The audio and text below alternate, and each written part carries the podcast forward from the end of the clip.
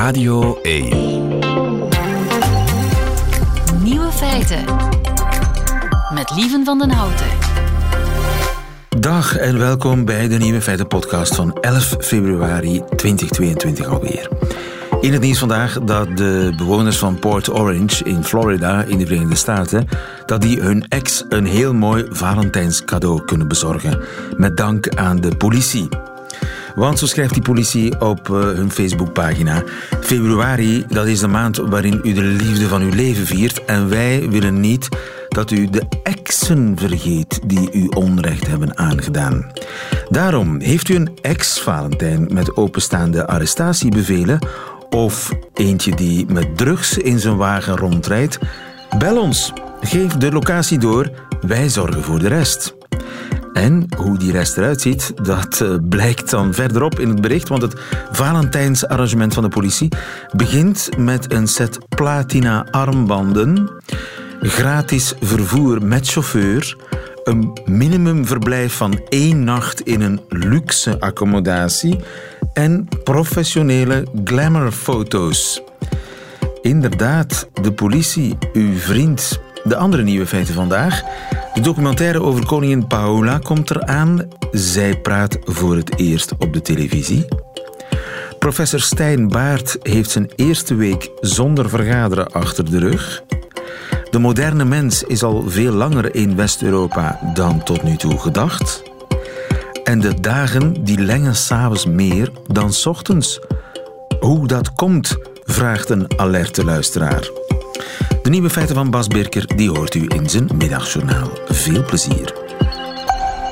Zondag over acht dagen is het zover. Pour la première fois en télévision, une reine des Belges, la reine Paola, nous a ouvert ses portes et son cœur et nous a permis de la suivre pendant plusieurs mois chez elle, dans son intimité, pour parcourir son album de souvenirs. Ja, voor het eerst krijgen we een pratende koningin te zien op de televisie. Koningin Paola. Goedemiddag, eh, Pascal Mertens. Goedemiddag. Volgende vrijdag zendt de RTBF ze al uit. Eh, de VRT zondag over acht dagen. De documentaire Paola Côté Jardin. Jij hebt die documentaire al gezien. Yes, ik heb ze al gezien, inderdaad. Wat is je daarbij opgevallen? Wat heel opvallend is, is dat uh, ze zo openhartig zijn eigenlijk. En niet alleen koningin Paula is openhartig, uh, maar ook koning Albert komt erin voor. Koning Filip spreekt erin, prins Laurent en prinses Astrid. En ze zijn openhartig, niet gewoon over hun leven en, uh, en, en wat, wat, er allemaal goed gegaan is, maar ook wat er allemaal fout gegaan is. de huwelijksproblemen die ze gehad hebben. En hoe dat ze daarover vertellen, is eigenlijk heel... Het is echt een een, een, een menselijk uh, verhaal, open, uh, oprecht, uh, ontroerend. Ja, zelfs. want eerlijk gezegd, zoals die inleiding daarnet klonk, het, het was een beetje stroperig. Alsof, Bombastisch. Ja, ja wel. Ik, ik, het eerste wat ik dacht was, een kritische documentaire is het niet. Wel, ze is kritisch in die zin dat wel elke vraag gesteld is kunnen worden. Dus die interviewer heeft, de maker heeft echt wel kunnen, kunnen polsen naar van ja, hoe komt het dat jullie op een, op een bepaald moment in jullie leven elkaar hebben, hebben kwijtgespeeld, uh, dat jullie uh, uit elkaar gegroeid zijn. Uh, heb, je, heb je spijt van iets, hoe dat je dingen hebt aangepakt? geen taboes. Geen taboes, eigenlijk geen taboes. En dat gaat dan over de fouten die ze gemaakt hebben als ouders, zowel Albert als Paula. Albert bijvoorbeeld. En dat was, vond ik ik wel heel uh, frappant wat hij vertelt over, over zijn opvoeding uh, van, van Filip. Hij zegt daar op een gegeven moment uh, over van... ik was zelf altijd streng opgevoed door mijn vader. Ik heb dat dan doorgetrokken bij mijn eigen zoon. Te streng. Op een gegeven moment heeft een dokter gezegd van... Als je zo doorgaat, dan gaat, gaat uw zoon ziek worden. En dan en hij zegt er dan bij van ja, dat was de verkeerde reactie, maar dan heb ik hem eigenlijk losgelaten. Dan heb ik eigenlijk zo'n beetje mijn interesse verloren in, in mijn zoon. Zulke dingen worden verteld. Van waar die plotse openheid? Ja, ik denk dat het iets is dat gegroeid is. Jaren van totale stilte en... Ik denk dat uh, de tijd nu ook daar was, uh, dat is, is ook getriggerd geweest, denk ik, door het feit dat nu Delphine, de buitenechtelijke dochter, dan officieel de dochter is, is geworden van Albert. dat dat eigenlijk afgerond is, uh, dat ze eigenlijk konden beginnen aan een, aan een volgende stap. Ook, um, ik denk dat ze ook voor deze... Het heeft twee, drie jaar geduurd uh, voordat deze documentaire gemaakt was. Dus het, is wel een, het heeft wel een serieuze aanloop genomen. Um, en, voor die documentaire hebben ze echt ook wel naar zichzelf gekeken en, en, en zo gekeken van ja, wat, wat hadden we kunnen, wat, hoe hebben we het gedaan en wat hadden we anders kunnen doen. En gaandeweg merk je dan dat ze dan toch wel, zoals in het verhaal met uh, Delphine, op het pad zijn gekomen van uh, verzoening en vergeving. En, uh, ja. En ze hadden eigenlijk de behoefte om ook eens hun verhaal te vertellen. Wel, dat is iets wat dat de maker wel uh, zegt, dat hij echt wel het, gevoel had dat uh, koningin Paula dat het haar plezier deed om ook, uh, om ook eindelijk eens te spreken. Want ja, als koningin het zijn, van het zijn, België... ja, mensen ja. van een zekere leeftijd natuurlijk. Hè. Intussen, hoe oud is Paula? Ja, Paula is intussen 84. Dus op het moment dat ik ook die documentaire ge gezien had, dacht ik van ja, dit dit voelt zo aan als een testament uh, van, uh, van koningin Paula. Um, ze hebben niet meer lang en um, ja, misschien ook daarom dat ze dan meer geneigd waren om, om terug als familie bij elkaar te komen. Als familie bij elkaar te komen, wat niet evident is, want, ja, tenminste, ik lees in de vakpers dat eh, de vader-zoon-verhouding dat dat niet al te best is. En dan ben ik toch wel verbaasd dat in die documentaire plotseling koning Filip ook opduikt. Ik was ook mega verbaasd. Ik was echt heel verbaasd. En het is ook heel mooi hoe dat het wordt opgebouwd in de documentaire. Eerst komt er uh, een, een, nichtje bij, uh, dus een van de kinderen van, uh, van Astrid. En dan heb je Astrid zelf die erbij komt. dan heb je Claire, van wie we weten dat ze allemaal goede banden hebben met Paula en Albert. En dan plots komt Laurent erbij, van wie we denken dat hij niet zo'n goede band heeft met koningin Paula. En dan plots heb je dan uh, uh, koning Filip en koningin Mathilde die ook uh, in, het, in het beeld komen en ook beginnen te praten over, over die moeilijke periode. Um, speciaal. Ja, en eh, aan uh, koning Filip de vraag: uh, hoe zit jouw moeder eigenlijk in elkaar? Vous me demandez des qualités euh, euh, de ma mère. Moi, je dirais. Je pense qu'elle est assez non conformiste. Euh, très créative et avec des initiatives aussi, beaucoup d'initiatives. Tiens, si on faisait ça, si on faisait ça. Et souvent assez non-conformiste. Non-conformist is Paula. Ja, ja, dat, is, uh, dat is ze zeker. Dat is eigenlijk iets wat dat, uh, Claire bijvoorbeeld ook zegt uh, over, haar, over haar schoonmoeder. Van, ze is recht toe, recht aan. Ze is uh, absoluut geen uh, diplomaat. Uh, ze zal haar eigen ding volgen. En het is wel grappig in, het, in de documentaire zelf, iets nadat Filip dit zegt. Um, zegt de maker eigenlijk van ja, het is goed dat jullie dit verhaal nu vertellen, want jullie kunnen daar andere mensen mee helpen. En uh, koning Albert zegt van ja, je hebt daarin gelijk en, uh, en jullie kunnen, jullie kunnen een, een voorbeeld zijn voor andere mensen. Ja, je hebt daarin gelijk, zegt koning Albert. En Paula zegt dan van mm, nee, je moet geen voorbeeld willen zijn en zo. En dan zie je Filip die zegt van kijk, voilà, dat is wat ik bedoel, non-conformist. Rock and roll. De, de van Laken, als het ware. Ze is ook altijd... Uh, je kon ook, ze speelt ook nooit comedie. Hè. Je kon ook altijd wel zien aan haar. Als ze ergens niet graag was, dan zag je dat aan haar. Jeroen Brouwer uh, schreef ooit... De verveling liep als pap van haar gezicht. Voilà. Ze, je ziet wat ze denkt en voelt. En dat is ook nog, nog wel grappig. Uh, want dat is iets wat, wat Claire bijvoorbeeld zei. Van, ja, dat zie ik dan eigenlijk ook wel terug in mijn man. Ja, dus die wel degelijk dus de zoon van zijn moeder is. Ja. Absoluut. Uh, nu, je hebt nog een derde fragment. Uh, dat is weer koning Filip. En wat, wat uh, vertelt hij hier?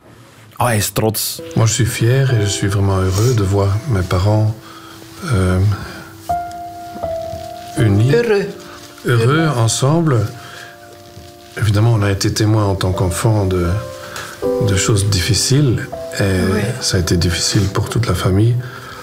Euh, Il y avait des atmosphères on a, on a, tous beaucoup souffert, euh, ouais. mais, mais aujourd'hui vous êtes heureux et, et c'est quand même une victoire aussi. Il, fallait comme, il faut le vouloir, c'est courageux. Et c'est, ouais.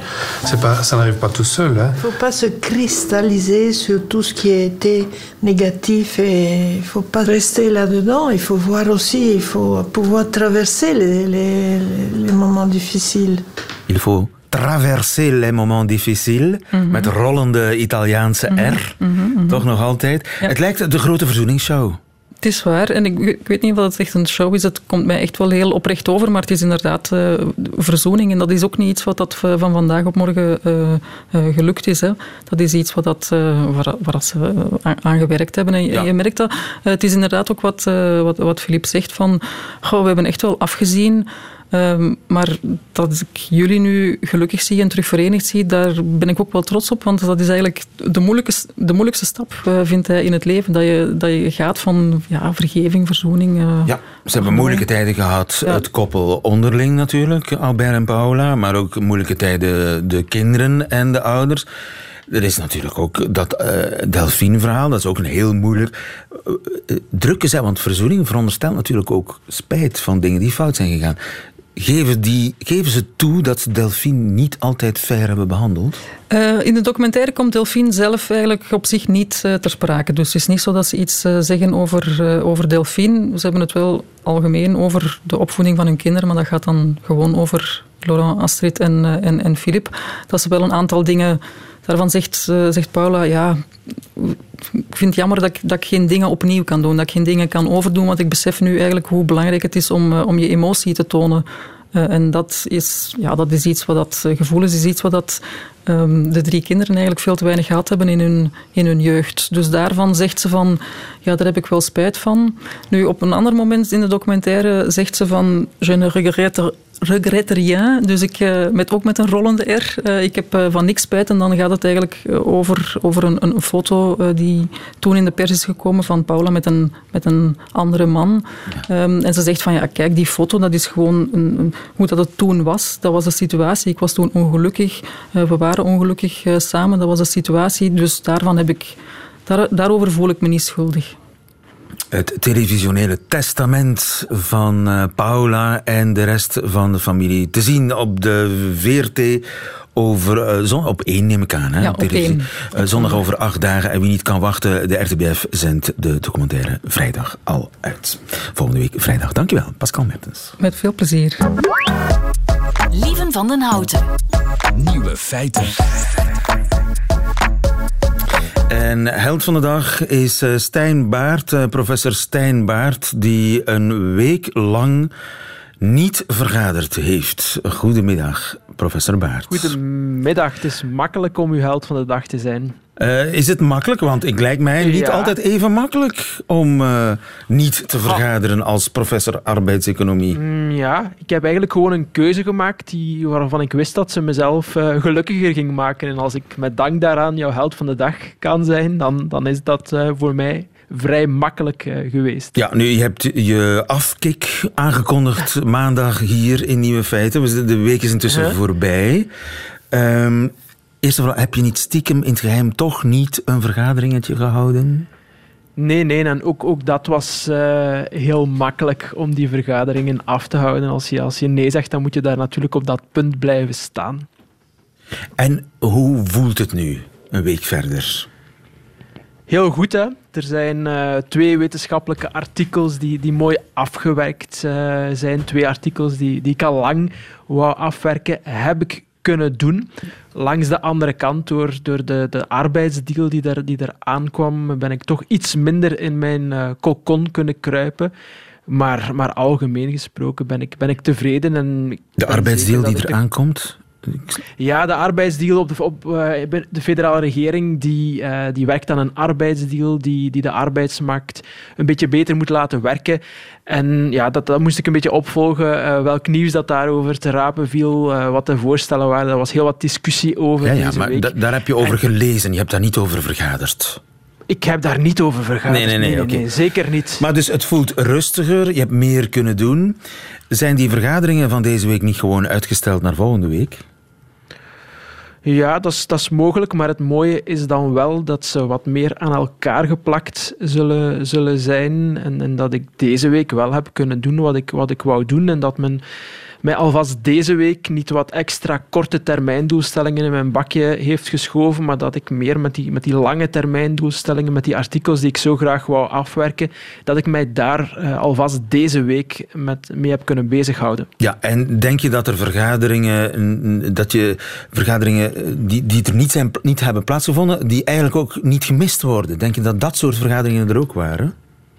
Ja, die, die, zijn er, die zijn er vast geweest, maar dan waren het inderdaad vermoedelijk vergaderingen waar ik, waar ik vooral had geluisterd en, en weinig zinvolle inbreng had gehad. Want, want dat ervaar je natuurlijk vaak, dat je, dat je ergens op een vergadering zit, maar dat die vergadering tot hetzelfde eindpunt uh, was gekomen of even plezant uh, was geweest voor degene die die plezant vinden als je daar zelf niet was uh, geweest. En, en, dat is natuurlijk een, een goed gevoel dat je daar je tijd niet hebt in moeten steken. Ja, want veel dingen kun je eigenlijk gewoon per e-mail regelen. Daarvoor hoef je mm. niet uren bij elkaar te zitten.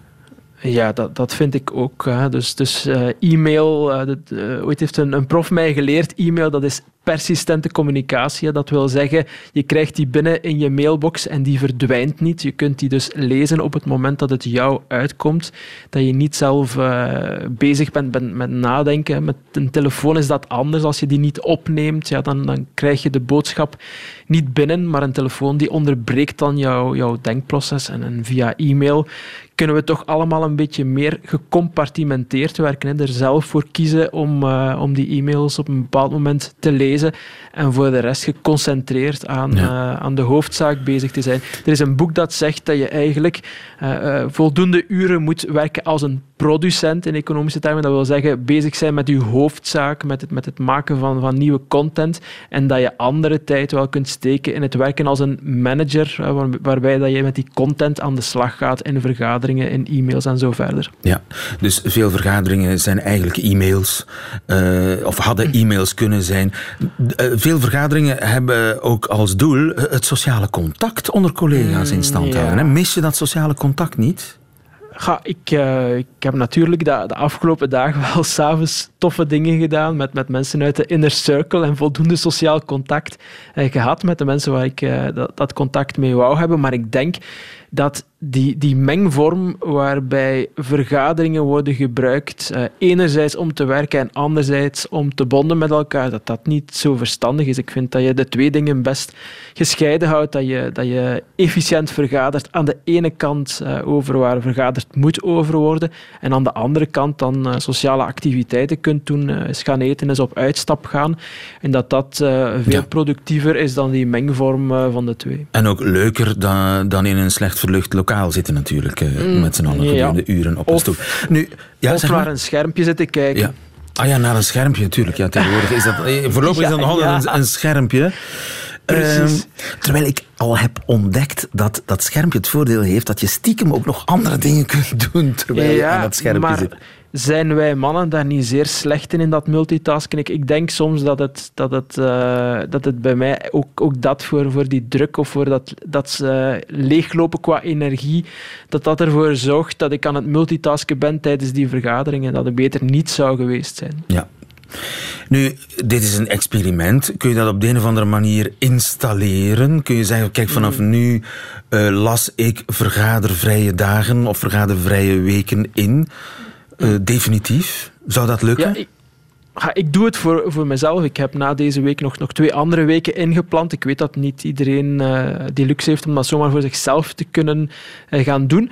Maar effectief, dus de vraag is, uh, ben ik wat dat betreft een uitzondering die gebaat is met deze manier van werken? Of geldt dit ook voor heel veel andere mensen? En ik ben in gesprek met een aantal collega's van UGent at Work over echt experimenten die we kunnen uitrollen op een, op een bredere schaal binnen een aantal bedrijven, waarbij dat je naar analogie met vaccinontwikkeling kunt, kunt gaan kijken eerst experimenteel van, van werkt dit echt? Zijn mensen echt productiever?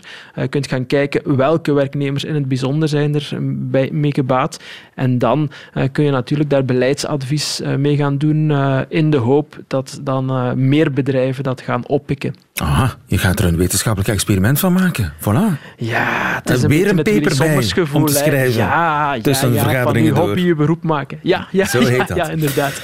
Stijn Baert, gefeliciteerd met je actie en hou ons op de hoogte. Goedemiddag. Ik dank u, dag. Amai, amai. Amai, amai. Amai, amai.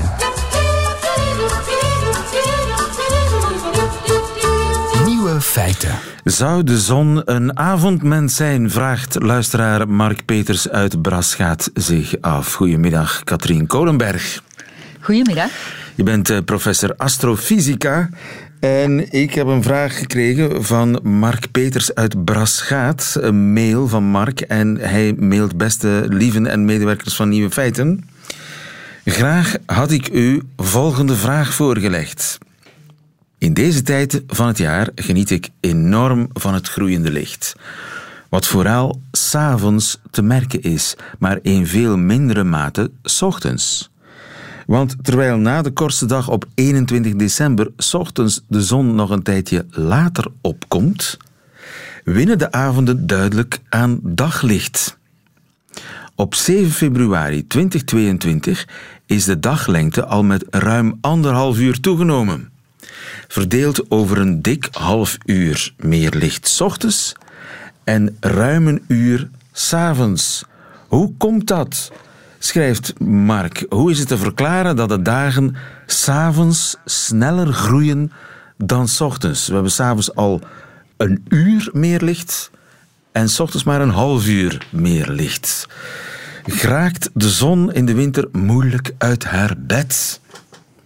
Katrien Kolenberg, jij bent de, de sterrenkundige, de professor. Wel, het lijkt dat de zon in de winter moeilijker uit haar bed geraakt. En we kunnen het de zon niet echt kwalijk nemen. Maar de zon heeft gewoon een andere klok dan de onze. Aha. Onze dag op onze klokken die duurt exact 24 uur.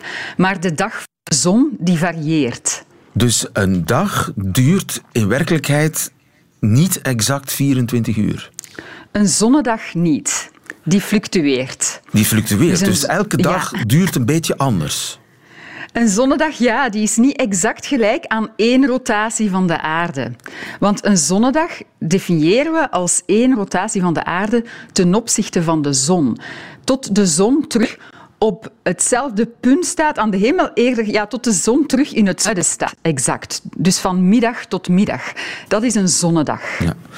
Dus de aarde moet niet alleen eh, om zijn as draaien, het moet nog een, een paar minuten verder draaien. Doordat de aarde in een baan om de zon zit, is het niet genoeg dat de aarde om haar as draait, maar ze moet nog wat extra doordraaien om weer met hetzelfde gezicht naar de zon te staan. Dus eh, ze moet nog een paar minuten verder draaien, anders staat ze Ja. eigenlijk met haar gezicht een beetje anders tegenover de zon dan 24 uur daarvoor. Inderdaad, omdat ze ondertussen al een beetje verder is gegaan in haar baan rond de zon. En waarom duurt dat Ja. niet elke dag dezelfde hoeveelheid tijd? Dat doordraaien. Wel, dat heeft te maken met eh, die baan rond de zon, onder andere. Doordat de baan van de aarde geen cirkel is, maar een ellips, gaat ze eigenlijk niet altijd aan dezelfde snelheid rond de zon. Momenteel is de aarde wat dichter bij de zon dan in de zomer en daardoor draait ze sneller in haar baan rond de zon. En moet ze eigenlijk een beetje verder doordraaien elke dag om terug met hetzelfde gezicht naar de zon te staan. Oké. Dus we staan niet altijd even dicht bij de zon. In de winter staan we dichter bij de zon dan in de zomer. Ja, En dus eh, die correctie zeg maar, die de aarde moet doen om weer met haarzelfde neus naar de zon te staan, die, Ja. is in de, die, die, die duurt in de winter langer dan in de zomer. Die is momenteel iets langer en daardoor loopt onze zon een beetje achter op de klok. Zal onze zon elke dag een beetje later haar middagpunt bereiken. Dus onze zon loopt wat achter op de klok. Dat betekent dat ze meer tijd nodig heeft om haar volledige tour rond eh, zichzelf en rond de zon te maken. Wel ja, ja, het lijkt alsof de zon rond ons draait, maar het is omdat de aarde as draait en in een baan zit rond de zon. En die twee elementen spelen natuurlijk mee om de zon dan terug op hetzelfde punt aan de hemel te krijgen, of, of naar het zuiden, het middagpunt. Ja. Eh, en ja, je merkt dat eigenlijk als je een zonnewijzer zou gebruiken. Als je een zonnewijzer, een ouderwetse zonnewijzer, naast een moderne klok zou zetten, dan zie je dat die niet gelijk lopen. In deze tijd van het jaar heeft de zon net iets meer tijd nodig om terug op haar hoogste punt te komen. En dat verklaart ook waarom het s'avonds dan langer licht is. Ja. En dus omgekeerd, in, in de herfst is dat weer anders. Dus dat, Ja. dat corrigeert zichzelf. In de zomer is dat anders. Gemiddeld is een dag 24 uur. Maar dus die dag van de zon, de zon die terug op haar hoogste punt komt, uh, dat fluctueert doorheen het jaar. En momenteel is die uitwijking erg groot. Ja. Verschilt die zonnedag nogal fel van, van onze gemiddelde dag van 24 uur. Ja, dus eigenlijk is de schuld de ellipsvormige baan van de aarde, die ervoor zorgt dat, we, dat de aarde soms iets langer nodig heeft om helemaal rond, de zon te draaien, rond zichzelf en terug naar de, naar de zon te draaien. Uh... Ja, dat is één van de schuldigen. Een andere schuldige is ook de as van de aarde, dus de rotatieas van de aarde, heeft een invloed op die snelheid van de zon. De helling? Maakt een helling. Ja. En die helling heeft ook een invloed met wanneer die zon nu precies straks in het zuiden gaat staan. Maar dat is zo mogelijk nog moeilijker uit te leggen zonder dat ik er tekeningen bij maak. Dus, eh, dus dat, gaan we uh, moeten opzoeken. Maar de, eh, een belangrijke. En die twee effecten, die, die twee ja. uh, effecten steunen elkaar, versterken elkaar. Ja, ja, inderdaad. Die beide effecten. Dus enerzijds heeft de aarde in haar baan rond de zon niet altijd dezelfde snelheid. Dat is één element. Het andere element is die helling van de aardas. Die twee die zorgen voor fluctuaties in die lengte van de zonnedag. En die twee effecten zorgen momenteel ervoor dat die zonnedag wat langer is. Allebei die effecten. Dus die versterken elkaar. En daardoor is vandaag, 11 februari, dat verschil tussen die zonnedag en die, uh, die gemiddelde dag van 24 uur erg groot. En daardoor lijkt het dat de zon wat lui is en wat later op gang komt. En daardoor ja. zijn de ochtenden uh, korter dan de avonden. Inderdaad, ja, de dagen lengen, maar de middag verschuift uh, omwille van die langere zonnedag altijd een beetje naar een later moment. En daardoor lijkt het alsof die dagen, dagen meer lengen uh, naar de avond toe. Het is uh, complex, maar ik heb het toch begrepen. Katrien Kolenberg, waarvoor hartelijk dank. Goedemiddag. Heel graag gedaan. Nieuwe feiten. Radio 1. De geschiedenisboeken die moeten weer een keer worden herschreven, want zo blijkt, de moderne mens is al 10.000 jaar langer in West-Europa dan tot nog toe gedacht. Blijkt uit uh, vondsten in Zuid-Frankrijk. Dominique Adriaans, goedemiddag. Goedemiddag. U bent uh, evolutionair bioloog aan de Universiteit van Gent. Uh, waar zijn de vondsten gedaan? Die zijn in Frankrijk gedaan, in een, een grot die men de Grot Mandrin noemt. Ehm, dat is in de Rhônevallei. In die regio zijn al uh, nog heel wat fossielen gevonden van sapiens, van Neandertalers. Maar wat de sapiens, dus onze soort betreft, waren die fossielen tot nu toe veel recenter. Uh, dus men dacht ja, tot 45 of vanaf 45 tot 43.000 jaar geleden uh, was Sapiens tot daar geraakt.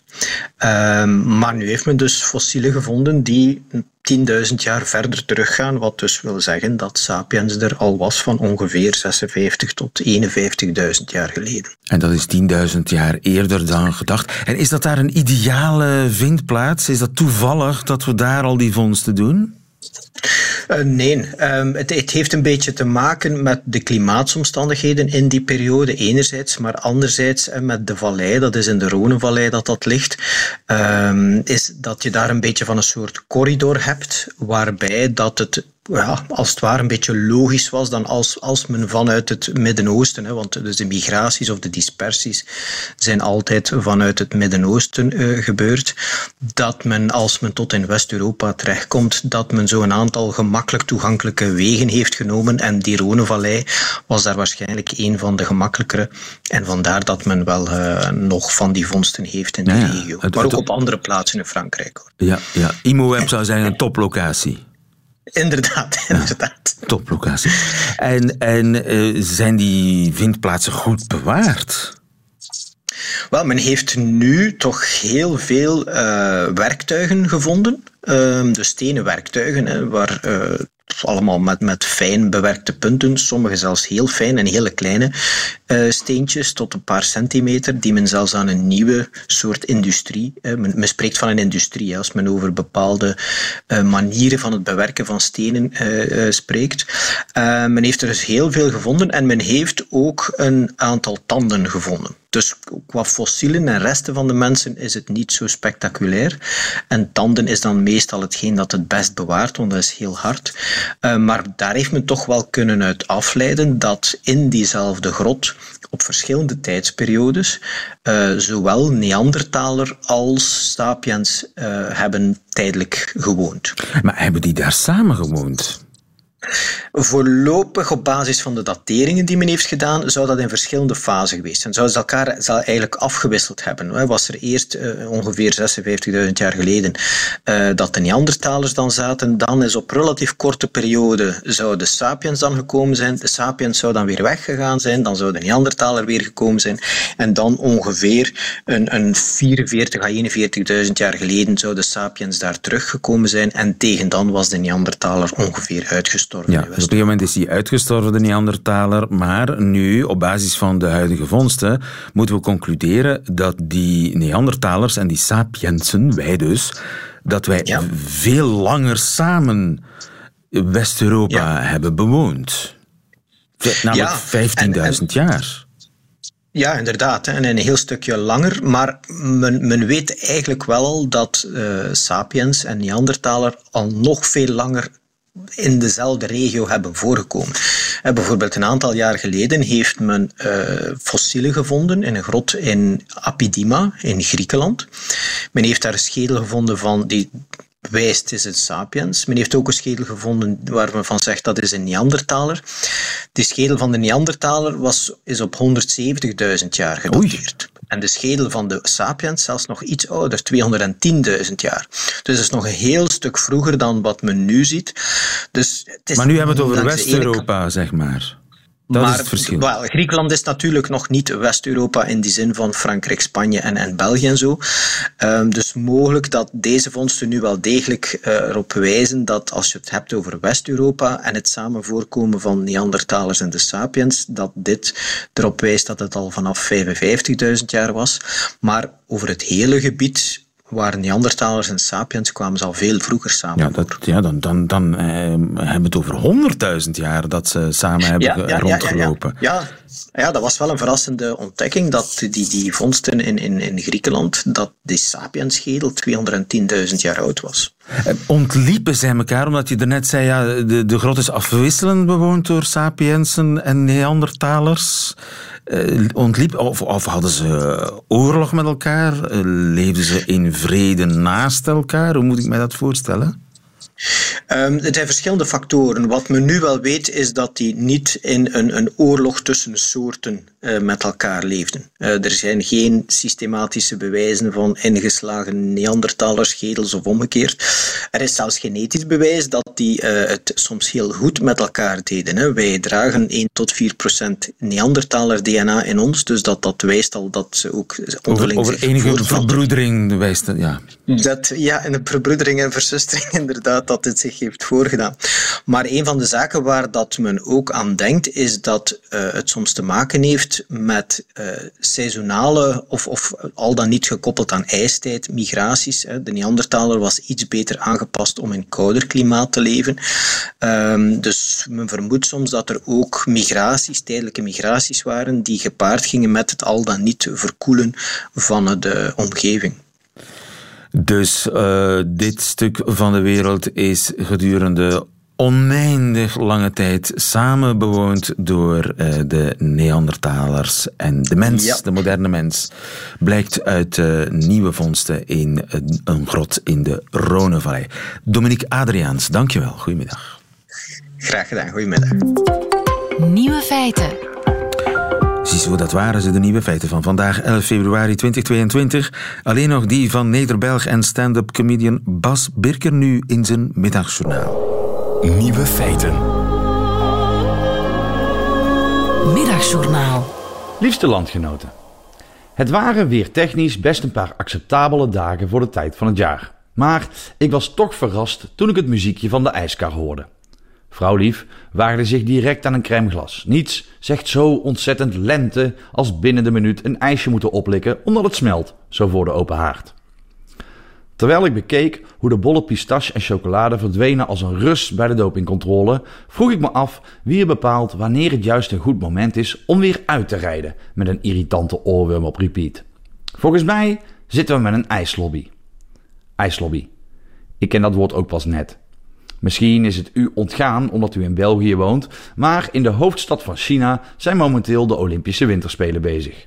Op de Nederlandse televisie is niets anders te zien. Logisch, want de meeste mediafiguren zijn gecanceld omdat hun piemel de hele tijd selfies stuurt. Gelukkig zijn er wintersporters om het scherm te vullen. Die sturen geen foto's van hun geslacht. Daarvoor is het veel te koud. Hier moet Peking het doen met een half woord in een sportblokje. Er is geen dagelijkse studioshow op 1 met Karel van Nieuwkerken. Spijtig, want de titel lag nogthans voor het oprapen. Peking 1. Was die show er wel geweest, dan ging het over de pas ontdekte ijslobby. Kort samengevat, de kraakverse Zweedse winnaar van de 5 en 10 kilometer snelschaatsen beschuldigt de Nederlanders van valspelen. Ze zouden invloed uitoefenen op de ijsmeester om voordeel te halen uit hard ijs. Ik ben net zo'n leek als u, lieve luisteraar. Ik dacht dat elke schaatser gebaat zou zijn bij hard ijs. Sterker nog, was ik een schaatser, dan zou mijn voorkeur uitgaan naar de bevroren variant. Dit in tegenstelling tot zwemmers die doorgaans gesmolten ijs prefereren. Maar zwemmers zijn er niet in Peking. China is meer een land van mensen kopje onderduwen tot ze beloven voortaan braaf in de pas te lopen. Wie zelf de kop boven water houdt, is een vuile kapitalist. Ik wou dat er een ijslobby was in de wedstraat. IJs met EI. Dan werd ik lid en eiste ik een regering met hersens en gevoel. Maar er is geen ijslobby, want Belgen schaatsen niet. Niemand wil de hele tijd linksaf. Des te knapper is het dat we constant uitkomen op hetzelfde punt en dezelfde keus moeten maken: pistache of chocolade. We nemen ze allebei. Uiteindelijk draait het niet om de smaak, zolang de ijsjes maar niet te hard zijn.